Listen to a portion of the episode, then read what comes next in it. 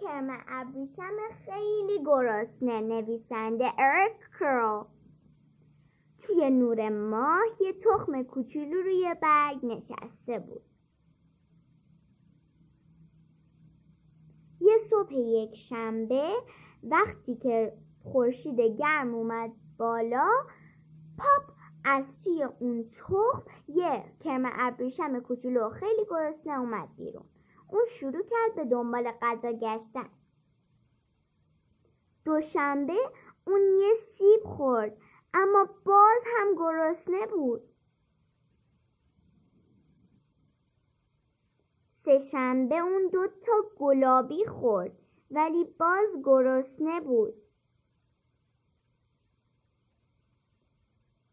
چهارشنبه اون سه تا آلو خورد ولی باز هم گرسنه بود. پنج شنبه اون چهار تا توت فرنگی خورد اما باز هم گرسنه بود. جمعه اون پنج تا پرتقال خورد ولی بازم گرسنه بود. شنبه اون یه تیکه کیک شکلاتی یه توپ بستنی یه خیارشور یه ورق پنیر یه ورق کالباس یه آب نبات چوبی یه تیکه پای گیلاس یه سوسیس یه کاپ کیک و یه قاچ هندونه خورده بود. اون شب اون دلدرد داشت.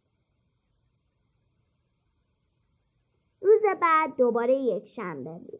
کرم ابریشم یه برگ قشنگ و سبز خورده بود. بعد از اون حالش خیلی بهتر بود. اون دیگه یه اون دیگه گشنه نبود و دیگه یه کرم ابریشم کوچولو نبود. اون یه کرم ابریشم بزرگ و چاق بود. اون یه خونه کوچیک دور خودش ساخت به اسم پیله. اون توی اون برای دو هفته موند. بعدش یه سوراخ کوچولو درست کرد و خودشو خل داد بیرون. اون یه پروانه خیلی زیبا بود.